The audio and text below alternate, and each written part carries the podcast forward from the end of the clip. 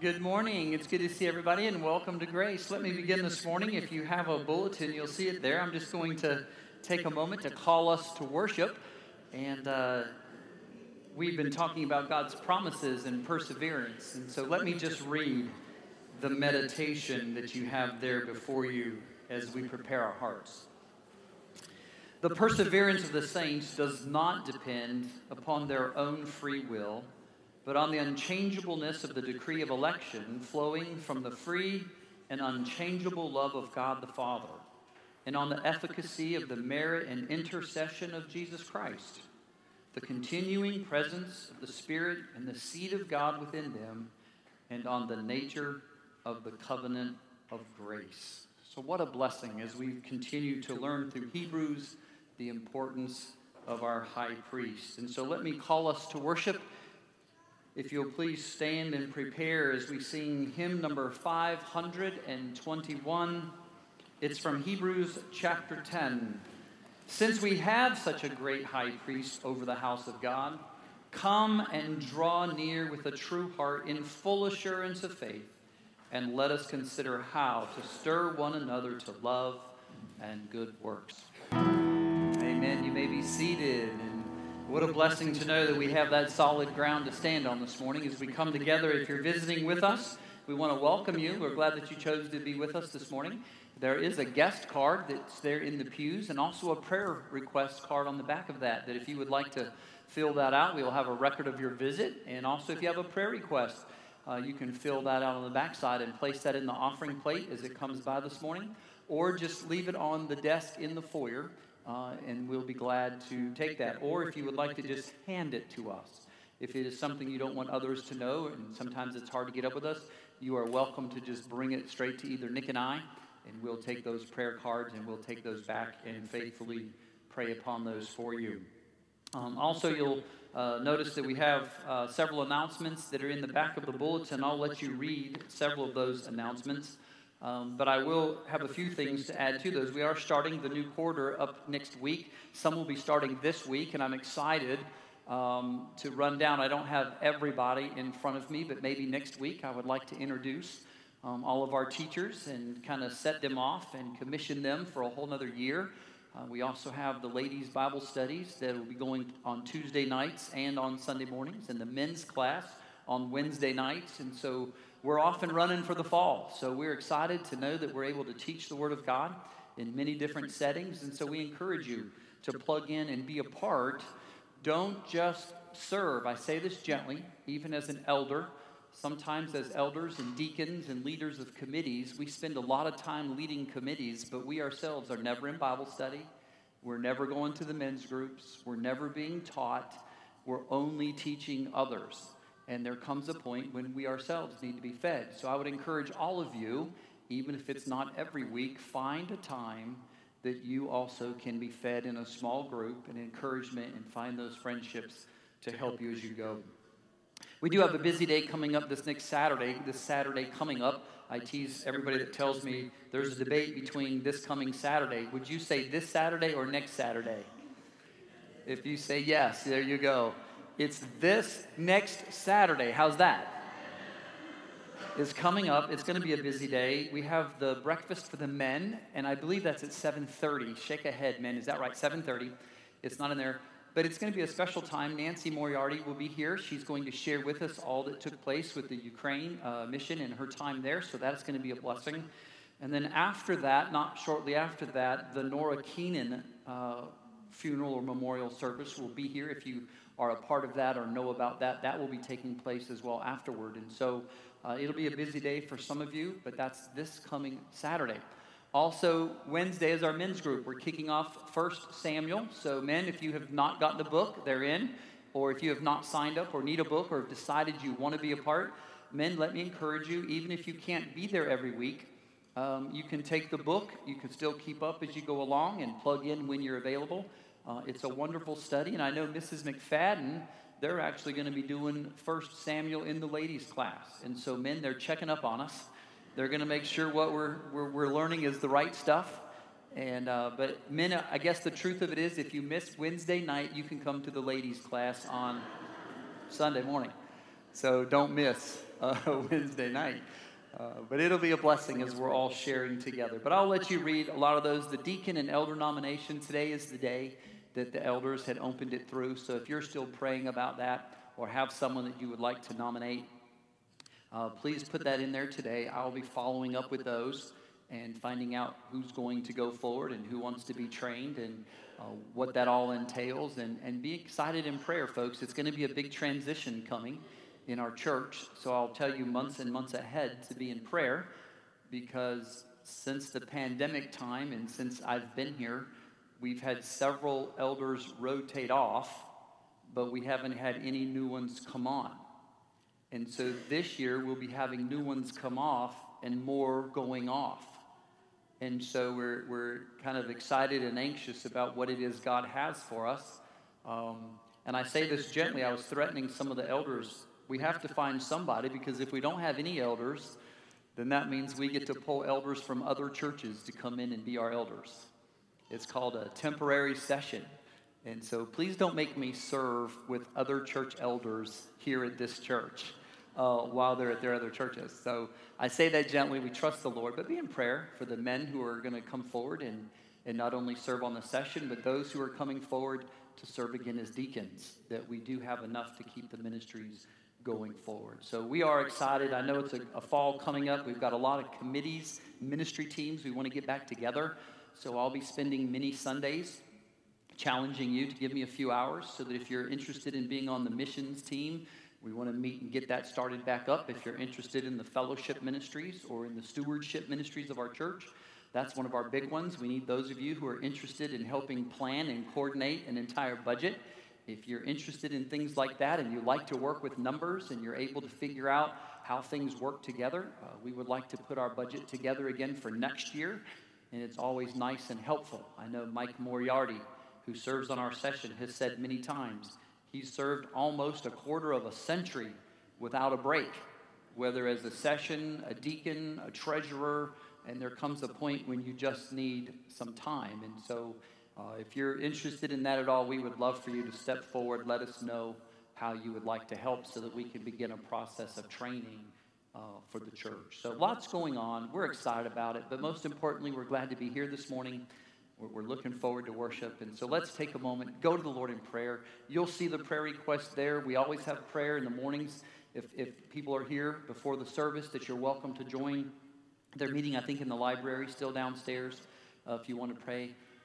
But take them seriously, and let's take a moment and pray, and then if you would join me in the Lord's Prayer as we continue. It's inside the cover of the red hymn book if you need it, but let's go to the throne of grace. Heavenly Father, I thank you again for your love, for all that you have done through the summer. Lord, for the many that stepped forward to help us serve, to fill in, to give others a break.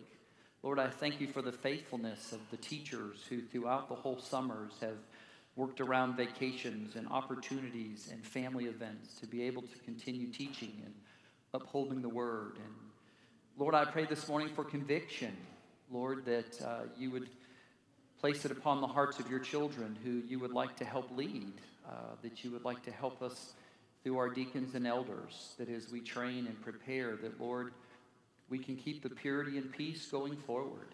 Lord, we live in a world in which even the church is so challenged to stay faithful to the truth.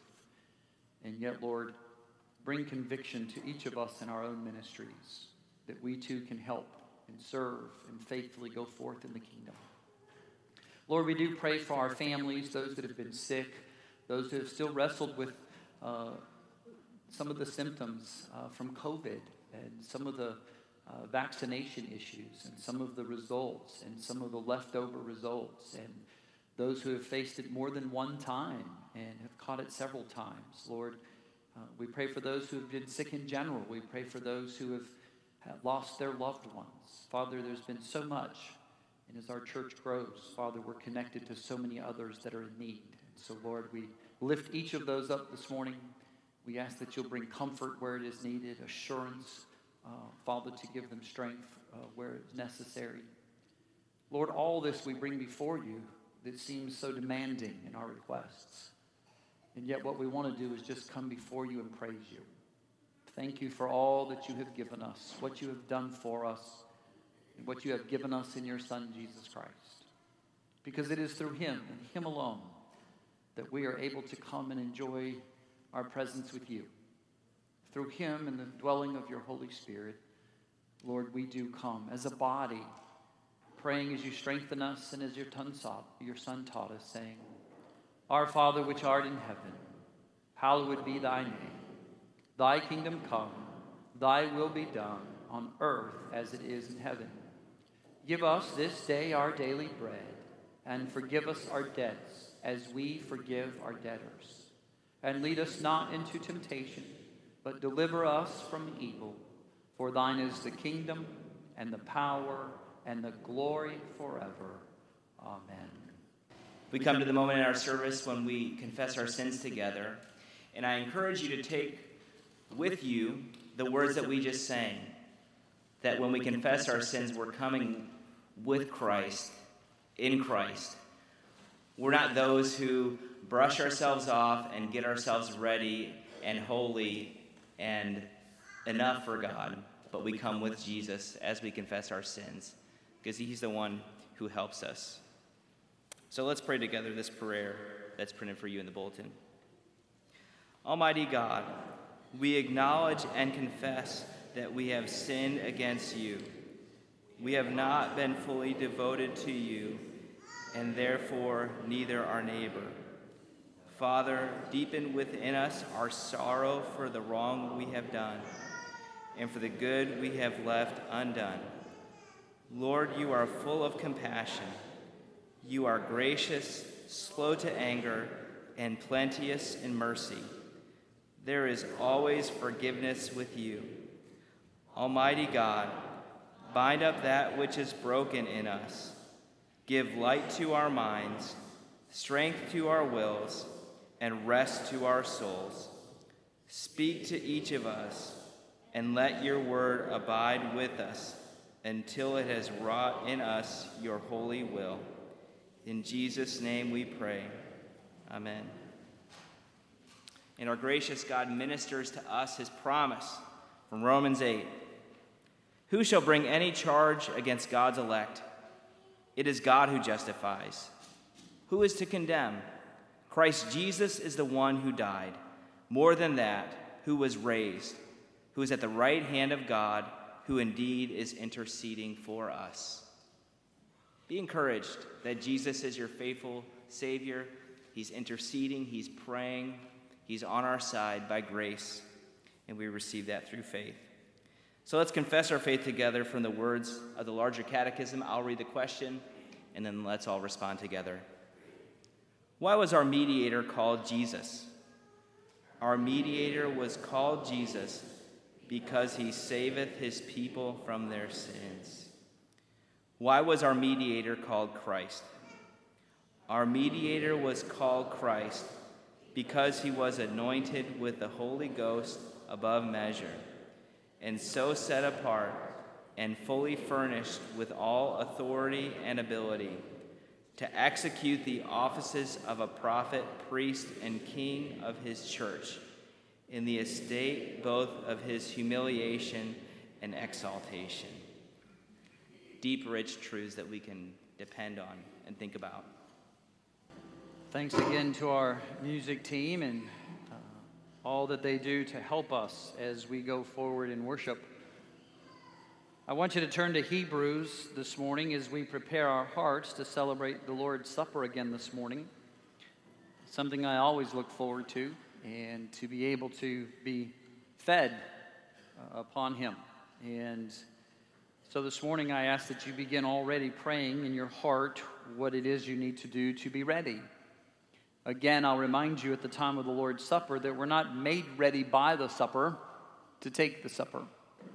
The supper does not save us. The supper does not cleanse us. The supper is there for those of us who have already been cleansed, who have already made a profession of faith, and are able to feed upon him and have our faith increased as we share together in fellowship. But this morning in Hebrews chapter 6, we've moved from this assurance that the preacher gives us, the writer gives us, that there's a better hope for those of us that are in Christ other than falling away and losing salvation. Now, each and every one of us know what inconsistent discipleship does. Let me just remind you, inconsistent discipleship leads to a lot of people that don't enjoy their Christianity, to a lot of things that come along the way, and we lose our joy in Christ. Discipleship is a long, steady journey. Discipleship is a process of following Christ, learning as we go. But it's never a journey of perfection. It's never a journey of completeness. We're always following and trusting in Jesus Christ. This morning, I want to challenge you in whatever it is you're facing or you're going through, whether it's a long-term scenario, an upcoming decision, or whether you're just having a rough week, that in all instances we find ourselves not wrestling with whether or not we're saved, and that's why these things are happening to us,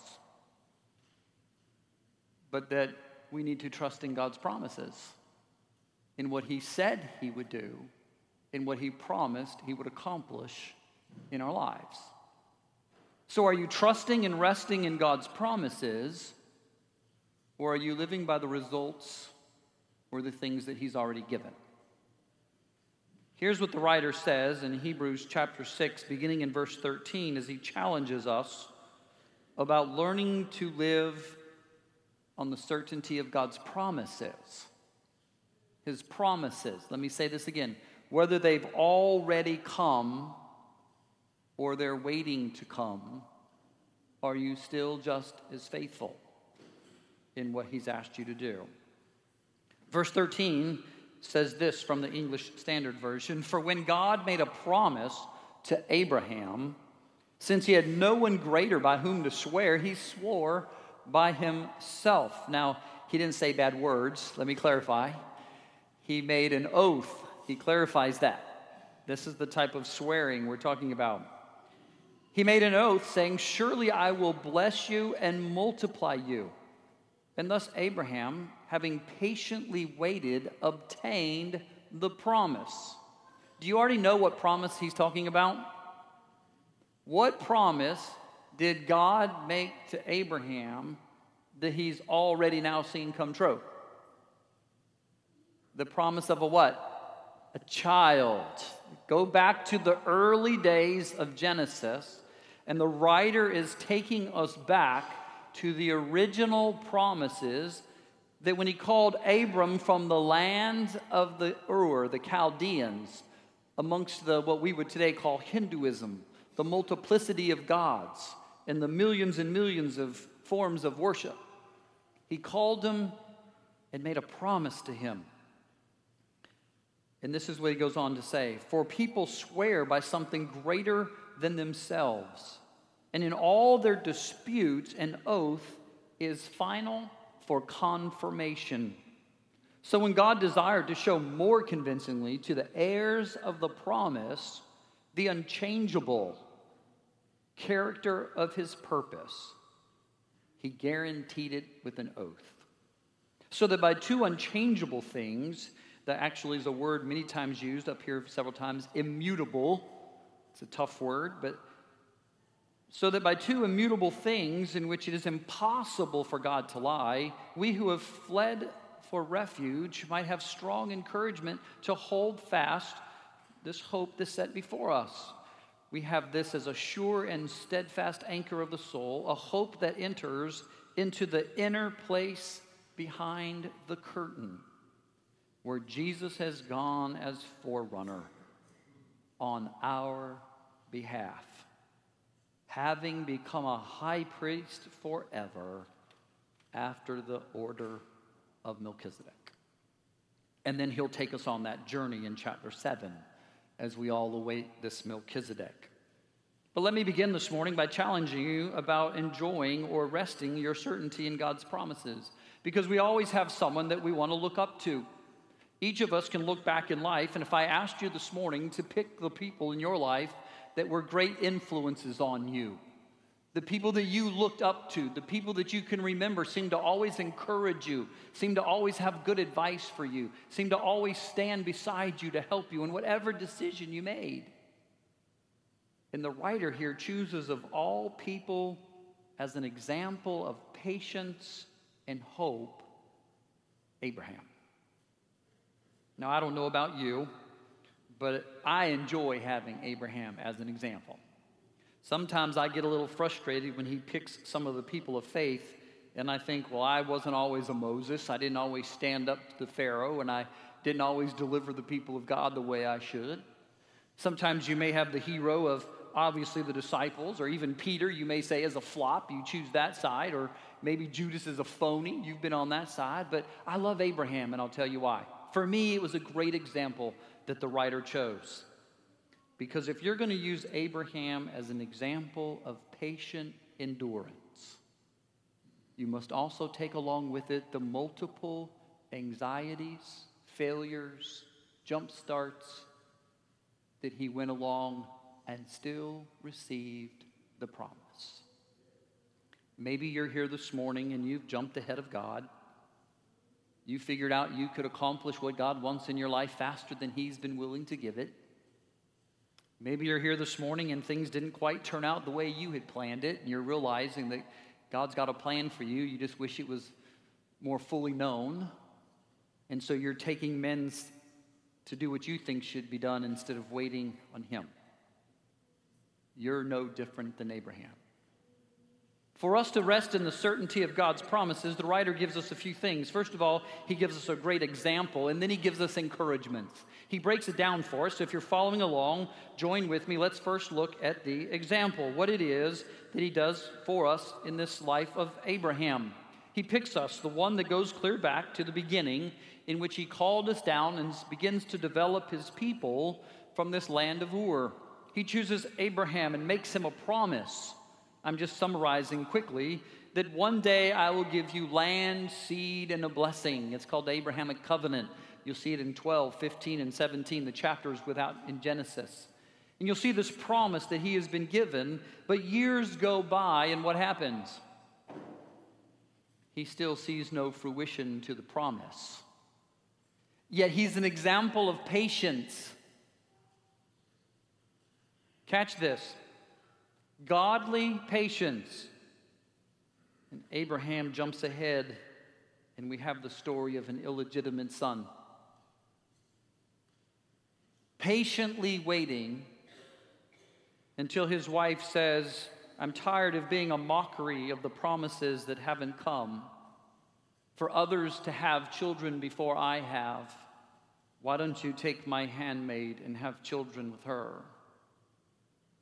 To try to assume that those would be the promises of God. This morning, let me tell you, point blank, if God has made you a promise, how many times have you taken a substitute promise in its place and wonder why you don't feel the way you thought you would feel when God promised it to you? It's a different home. It's not the home God promised, but you got too anxious. It's not the car you thought were promised, but hey, you were ready to have one. Wasn't the career that you're in, but hey, you had to do something. How many of us, patiently waiting on God, still sometimes jump the gun and do that which we know is not right? Well, it wasn't just then. It wasn't just waiting 25 years for an illegitimate son or a real son and then having Ishmael. I will remind you this just so that you'll know the story. Though Ishmael was not the promise, he was not the replacement of the promise. He was made and came about in decisions that were not part of the promise. And yet in God's infinite wisdom and blessing, he meets with Hagar in the wilderness and says that he will still what? Bless Ishmael. If you've jumped ahead of God, if you haven't been as patient as you should have been, and you've made choices that are probably not the choices you would look back now and make, I want to remind you that even in the illegitimacy, the jumping forward, and trying to replace God's promises, God still blessed Ishmael. He'll still bless you. Why? Because of the certainty of God's promises. Abram even entertained the idea of, if you remember, putting together a will for the closest of kin, Eleazar of Damascus. It was him that he even decided, if I don't have my own heir, I might as well leave my stuff to someone who is part of my family. And he began to make all these conditions for the future, thinking that he wouldn't have one. He even began to doubt that whether or not maybe God would even provide the promise that he said. And this is our example. I don't know about you, but sometimes I feel a little better when I think that Abraham himself struggled. That he didn't just perfectly wait and look at everything in life as the gift that was supposed to come, but he actually made decisions and he did things and he got anxious and he jumped the gun and he did things he shouldn't. And we look back and we realize it never took away from God's character of what God promised. Our decisions don't change who God is. And so all of a sudden, the text begins to tell us about this. Consider what takes place with this decision. When God made the promise to Abraham, he had no one greater than whom to swear. Isn't it amazing that God would see the need for him to say, hey, listen, I'm God. I created the world. I can do anything at any time, in any place, and in any way. I promise you, I'll give you a child. But since you like to know that promises have a certainty and assurance of maybe someone else to bring about its certainty, I will swear this according to who? Myself. I think I've told you before, one of my favorite lines in Oh God by George Burns years ago is when he said, oh, help me, me. Because when we cry out, who else could God use? Who else could God swear by? When you are the ultimate of truth, have you ever found something in Scripture that didn't come about as he said? Have you ever seen the promises that he did give not come about? Have you ever seen the results of what Jesus promised would come not come when they came the right way? Sure, there are those that we're still waiting on, but we can't say they're not true. Where are you when it comes to trusting in God's promises? Oh, we all know that if you're going to be patient, we don't pray for patience. Because when you pray for patience, what happens? Well, let me go a little bit further. How many of you pray for riches? Well, if we use the same logic that we don't pray for patience, and we pray for riches, let's wait for a long time of poverty before we ever experience what we actually prayed for. And if we're not going to pray for patience or for finances, then maybe some of us ought to realize what happens when we pray for friends.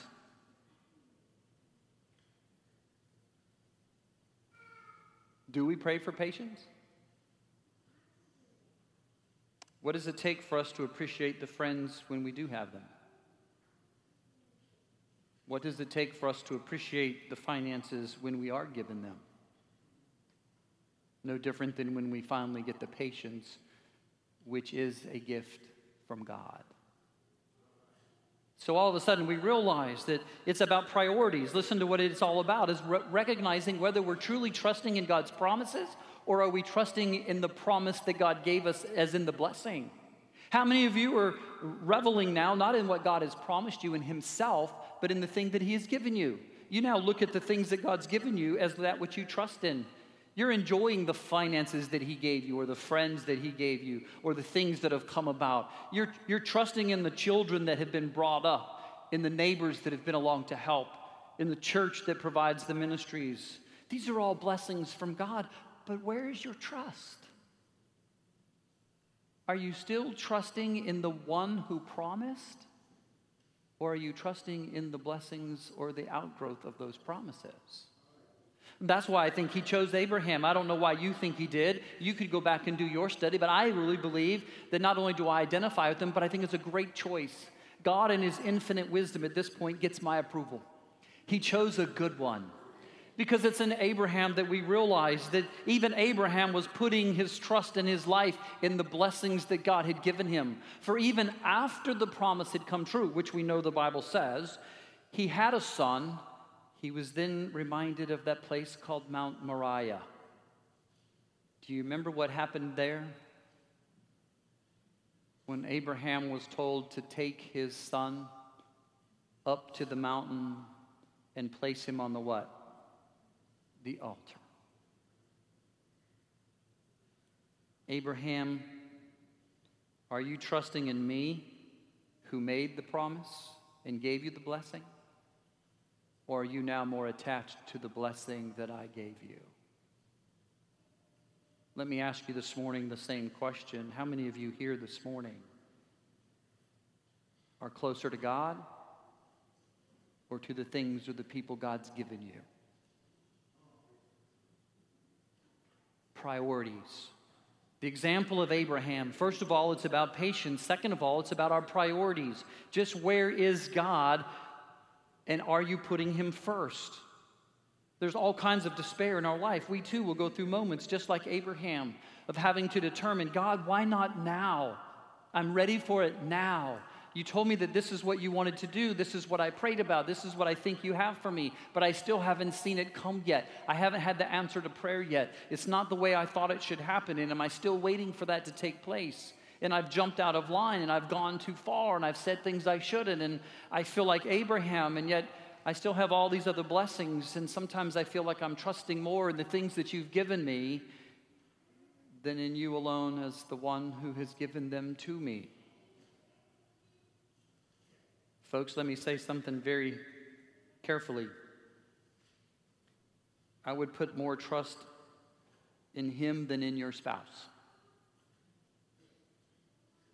Because for many of us, our spouse has taken the place of our God, and our spouse is not always going to be with us. Yes, your spouse should maybe be first in the rank of order of things here, but they should never be first and take the place of God.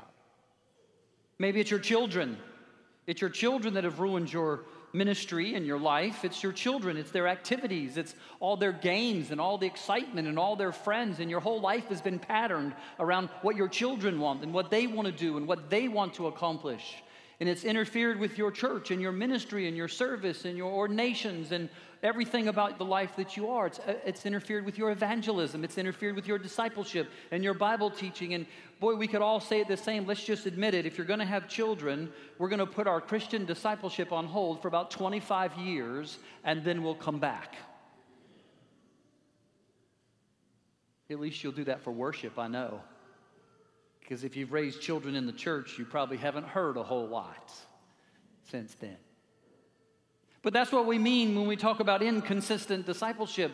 Just what is the priority in your life? Is it making your children happy? Is it making them content? Is it so that they will fit in? Is it so that you'll be recognized by others, so that you'll be successful in your career, that people will know you as someone who is popular, well-established, and done? Are you truly living for the blessings that God's given you? Or are you living for God himself? Oh, the choice is so pointed to us when it comes to the certainty of God's promises. Abraham is an example of patience, even if they're not perfect. He's an example of how we need to put our priorities, that God must be first, because he is the one that will never leave you nor forsake you. And finally, we need to look at his purpose that he has for us. The scriptures make it very clear, for the people swear by something greater, verse 16, than themselves. In all their disputes, an oath is final. It's confirmation. Listen to what he says. So that when God desired to show me more convincingly the heirs of the promise. What he was actually showing him was that the promises wasn't just for Abraham, but they were for who? For you. The same God who promised Abraham did the things so that you would know that the things that he promised would still come true for you. that the promises that we have in Christ, the assurances that we have of our sin being forgiven, the cleansing, the relationship, the place that he's prepared for us, the life in which he's chosen, the events in which we'll face and what we'll go through, have all been promises not just to him, but to you, the heirs of Abraham, who he made the promise. Are you a child of Abraham by faith? Then you have the promises of God awaiting you, for you. He has a wonderful thing in store for you as a child. He actually swore an oath that's here. It's actually the word for the sources of a confirmation. They were for us, these heirs. But listen to this. The purpose of God is unchangeable. Verse 17 says it this way. The promise of this immutable character. This is a word that you may not know. Beluminos. It's a word that is used to describe God's deliberate will according to his wishes.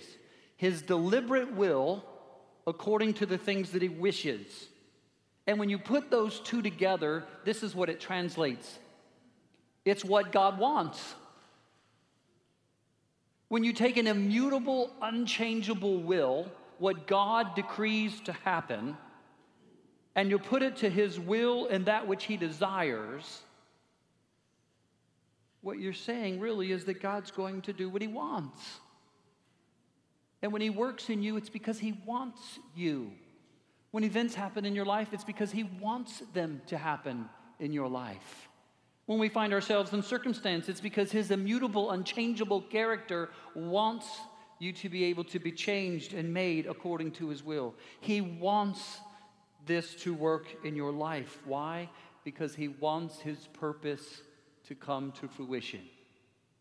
And because he's immutable and unchangeable and omnipotent, it will happen. What more could God say than to say, I swear by myself. Truth have it. What I want to happen in your life is going to happen. And it's going to happen when I want it to happen. Just be what? Patient. Use Abraham as our example, but it's not just the example. He gives us encouragements. Know these stories. Please understand them. They're amazing. The stories that we go through, we run real fast through these when he begins to say, so that by two unchangeable things, that which is impossible for God to lie, we who have fled for refuge. Circle that in your Bible. That's actually an analogy that he's going back to for you to understand in the times of Abraham. In the times of what's happening in the Old Testament. Do you remember in the Old Testament the importance of a refuge city? Do you remember the places that were designed that if something happened in your life and people would falsely accuse you and your life would be in danger, you had a place that you could what? Go and find refuge. You could go to the cities that were assigned, and if you went to those cities would protect you from your enemy so that they couldn't take judgment out on your life too soon. That they couldn't come after you and harm you without going through the right process and finding out the truth. And here we're reminded as an encouragement that we have a refuge to hide in. We have a place and a person to go to when people begin to prejudge, make unnecessary decisions, don't understand what we're going through. We have a place, we have a person that we can take refuge in, that protects us, provides for us, and keeps us until God's purposes are worked out.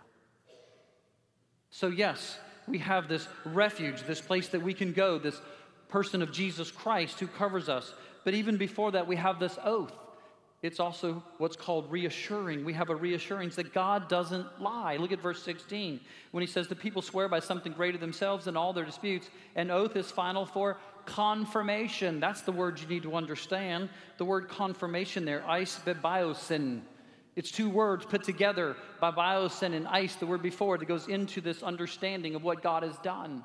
That word is actually used, is back into an Egyptian legal formula, if you like to do your research. That is a word that has been used in a military context. To say that confirmation is there, to say that God has swore as this oath, It's the same thing as saying what we would call today a legal guarantee. Now catch this. In the old days, for those of you old enough to remember, someone made a promise to you. I hope you'll understand this. And they said, and you can take that what? Oh, you are old enough to remember that. You can take it all the way to the bank, as if the bank was the place of what? Security. It was the place that things were protected. It was the place where you could know it was safe. It was the promises. It was the confirmation. And what he's saying to us is we have this encouragement that just like Abraham went through, that we have a God who has promises and a purpose for us. And for certainty, we know it because he's made an oath. We have reassurance that this is a guarantee from God. And we have a place of refuge, a place to hide. We can go to Christ as we're waiting for him to bring about the truth. I'm not sure where you're hiding this morning, waiting for God to bring about what he promised. But the best place to wait for Christ to bring all the things he's promised is in Christ himself. And you'll be sure not to miss them. Oh, it's not just reassuring of an oath or this refuge that we have, but listen to what he says, that we have an agreement to hold fast to this hope that is set before us. We have this, verse 19, as an anchor of our soul. Man, we have the reassurance of his oath, the one of truth, God himself. We have a refuge, a place to hide, a place to go, to wait until these promises are fulfilled. And now we have what we call a reliable place, an anchor. Folks, this is the anchoron. It's the only time in the New Testament. Circle it and keep it. We always hear about the anchor that Christ holds us and the anchor that keeps our stability. This is the only place in the New Testament that this is found. In its relation to the high priest who has gone into the inner sanctum of the holy place and says, it's here that you are now steadfast and sure. Your soul is anchored in a place that is protected. Behind the curtain, behind the veil, listen how he builds the story up. It is this reliable place of an anchor that allows us to be in the presence of God. It is a hope that is set before us, a sure and steadfast place that enters into the inner place. Do you get what he's talking about? All these references in this Old Testament, in this time in which Abraham would understand, Moses would later come about, the Old Testament would long for, is that we have this place where the high priest would go in behind that inner curtain and could enjoy the presence of God. More than any blessing he was ever given, he could now enjoy God's presence. And then he would have to leave. He would have to go back out and live amongst all the blessings that God had given him, away from his presence. And now the writer of Hebrews says, but we have an anchor now. We have an anchor in the holy place, behind the curtain, the holy of holies, the inner sanctum. We have now an anchor that when we get into the presence of God, we never have to leave. We have someone who is there to intercede for us, someone who can keep us in God's presence. And that's the importance of Jesus Christ. He is our anchor. It's not us. We don't go behind the veil and in our own merits and in our own works anchor ourselves to God. It is only through Jesus Christ. It is through his work, through his blood. It is through a personal relationship brought about by the works of the Holy Spirit when he convicts us of our need and we trust in Jesus Christ. He enters the inner sanctum as the high priest according to Melchizedek, and never leaves again. Unlike the earthly priests who made sacrifices for themselves, we've learned all about this, who had to be cleansed in themselves, but Jesus himself, the great high priest, takes us into the presence of God and never leaves. Which means for those of us who are in Christ, we can spend the rest of our lives enjoying the presence of God. Rather than leaving his presence and going out and trusting and living amongst all the blessings he's given us. We have no excuse to put God first, to be in his presence as we await his promises. Why? Because he tells us at the last little bit here, verse 20, because Jesus is a forerunner. Yes, write these down. We have a reassurance of an oath. We have the refuge of a place to hide. We have a reliable anchor in the inner room. And now we have a forerunner. Do you know what that is? Do you know what a forerunner is? This prodromos that is called, again, the activity that goes for us. It's the word that is used throughout in battle in which when the captain or the leader of an army would proerodos go forth and lead the battle. He would go in advance. He would go first. The forerunner was never intended to go by himself and stay there by himself and to never bring anybody with him. For those of you who are in the military and have served in the military, you would understand exactly what a forerunner is. Jesus became the one who in advance went into the inner place, made everything right, ready through his crucifixion, his exaltation, his humiliation. But as a forerunner, it automatically insinuates that he expects us to what? To follow. He didn't go to do it all by himself. He didn't go to just accomplish everything and leave the military or the army behind. He went first so that when he came back, he could take others with him and give them the confidence of what was ahead. Well, man, I don't know about you, but I'm so glad he's at the right hand of the Father as a forerunner for me, so that when he comes back, he can gather those of us in this army and take us with him to the place he's already been, to that place some have said he's already prepared.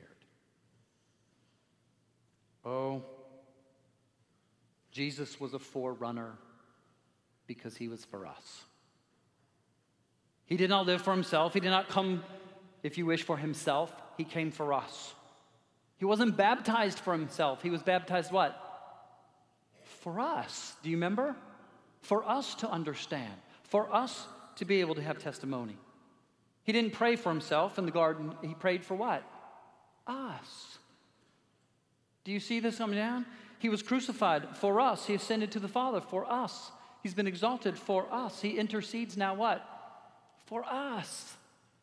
This morning I encourage you as we prepare our hearts for the Lord's Supper. We're taking of this because he has been there for us. He has done this for us. Each time you do this in remembrance of what? Of me, the forerunner, so that you could be where I am. It's never without the intent. Jesus has always expected us to patiently wait while he goes before us, and then gives us all the promises, prepares the place, and then plans for us to be with him. The goal, enjoy the presence of God. This morning, as we prepare our hearts for the Lord's Supper, I ask you again, are you excited to share in God's presence? Or are you just rejoicing in what he's given you? I would encourage you, trust in the character and the person of God. regardless of the promises and the blessings you've already received. Your future depends upon it. Let's pray. Heavenly Father, as we come to celebrate, Lord, bless us with your presence. Let your Holy Spirit not be taken from us like Saul said. As David cries out, restore unto me the joy of your salvation. Renew a right spirit in us. Lord, it's my prayer that as we leave this place this morning, we'll have the desire to be with you more than the things that you've given us. We ask it in Jesus' name. Amen. In just a moment, as we pass this out, you can turn to 1 Corinthians chapter 11 if you want. That's where the story is of the Lord's Supper. I'm going to invite some of our servants to come forth and leaders to help me. If they'll please come, I'm going to read in just a moment. Let me say one thing to you as we get ready to start and pass this out. I'll ask again, if you're here this morning and you've never made a profession of faith, I ask that you withhold. This is a time for us to commune together. If you're here this morning and say, well, I really want to be with Jesus, you can simply pray and ask the Lord to forgive you, to admit that you're a sinner, that your sins need to be forgiven. Only Christ can do that. He's done that for you. To call upon his name and to ask him to forgive you, you're cleansed. The repentance comes from the help of the Holy Spirit when you change your ways, you change your mind to agree with him. That can all happen, but please tell me. I would be glad to meet with you and go over it with you and share with you what it means to be saved. But here this morning as we pass out the bread, I'm going to ask that you hold it until we can take together. But inside the tray, let me just do this. I never think of all things. We have a little rice pack. This is the special power and potency of true faith. No, I say this gently, and I'm sorry we overlook things. If you can't have wheat or you can't have gluten or you can't have things, this was offered as a way, and what a blessing. That if you need one, please take this. They're in packets, but if you would like to have a rice check instead of the wheats and things, they're in these. Just take one as it comes by if you need it. That's all that is. I didn't want you to be concerned as we hand these out as to what was going to take place with these packets. Here you go. As they pass this out, please take one. And as we prepare our hearts, let me just read again a moment as we've been going through the book of Hebrews, the importance of the high priest. For since the law has but a shadow of the good things to come instead of the true form of these realities, it can never by the same sacrifices that are continually offered every year make perfect those who draw near to God. There is no sacrifice that you could bring or that you could offer that can put you in the presence of God and make you clean. Listen to what he says. If that were true, otherwise would they not have ceased to be offered, since the worshipers, having once been cleansed, would no longer have any consciousness of sins? If it were true that an animal could cleanse your conscience, you wouldn't have needed Jesus Christ. But in these sacrifices, there is a reminder of sins every year, for it is impossible for the blood of bulls and goats to take away sins. Consequently, when Christ came into the world, he said, sacrifices and offerings you have not desired, a body you have prepared for me. In burnt offerings and sin offerings, you have taken no pleasure. Behold, I have come to do your will, O God, as it is written of me in the scroll of the book. I have come to do your will, doing away with the first in order to establish the second. And by that will we have been sanctified through the offering of the body of Jesus Christ once for all. The writer of Hebrews this morning says God has a promise for you, and all those promises come through Jesus Christ. Nothing else matters, but when you finally accept the blood of Christ, then you realize you are clean. The place that God's prepared for you is achievable. It's been made ready. And now we just patiently wait. So as he gathered with them in Corinthians, he said, "This is my body broken for you. As often as you do this in remembrance of me." Let's eat. Heavenly Father, we thank you that you would give your Son, Jesus Christ, for us. As we feed upon him in faith, Father, not the bread, but that our souls are anchored in your presence in him, that you would strengthen us and renew us and give us what's necessary to trust in you. We ask it in Jesus' name. Amen. In the same way as we passed out the bread, I'm going to ask that you take the drink as it is passed. And if you would, you take a third one, yeah. Then you can also take and hold until each one of these are done. You can just do two at a time. Christ appeared as the high priest of the good things that have come, that through the greater and the more perfect tent, not one that is made with hands, but is not of this creation, Jesus entered once for all into the holy places, not by the means of the blood of goats and calves, but by the means of his own blood, thus securing eternal redemption. The writer of Hebrews has just finished telling us it is impossible to be a child of God and not. The blood of Jesus Christ is so powerful that once you are cleansed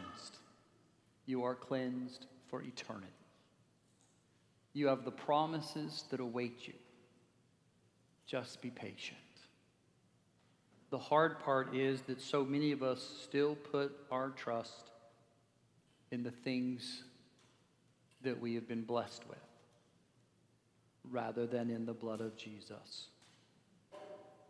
For if the blood of the goats and bulls and the sprinkling of the defiled persons with the ashes of a heifer could sanctify for the purification of the flesh, just think how much more the blood of Christ, who through the eternal Spirit offered himself without blemish to God, will purify our conscience from dead works to serve a living God. Inconsistent discipleship. It leads to an unhappy Christian life. Christ told us to follow, told us to trust, and we should follow all the way and trust only in him until he comes back. As he met with his disciples, he said, "This is my blood, the new covenant poured out for you. As often as you do this in remembrance of me." Let's drink. Heavenly Father, again, cleanse our conscience. Help us to understand that our presence with you and the Father is of utmost, the promise you have for us. Father, we do pray. We pray that you take away everything in our life that has become first place, so that we might truly experience you for who you are. We ask it in Jesus' name. Amen. At this time, I'm going to ask them if they'll take the offering plates, and if you would, as you prepare your hearts to give back to the Lord.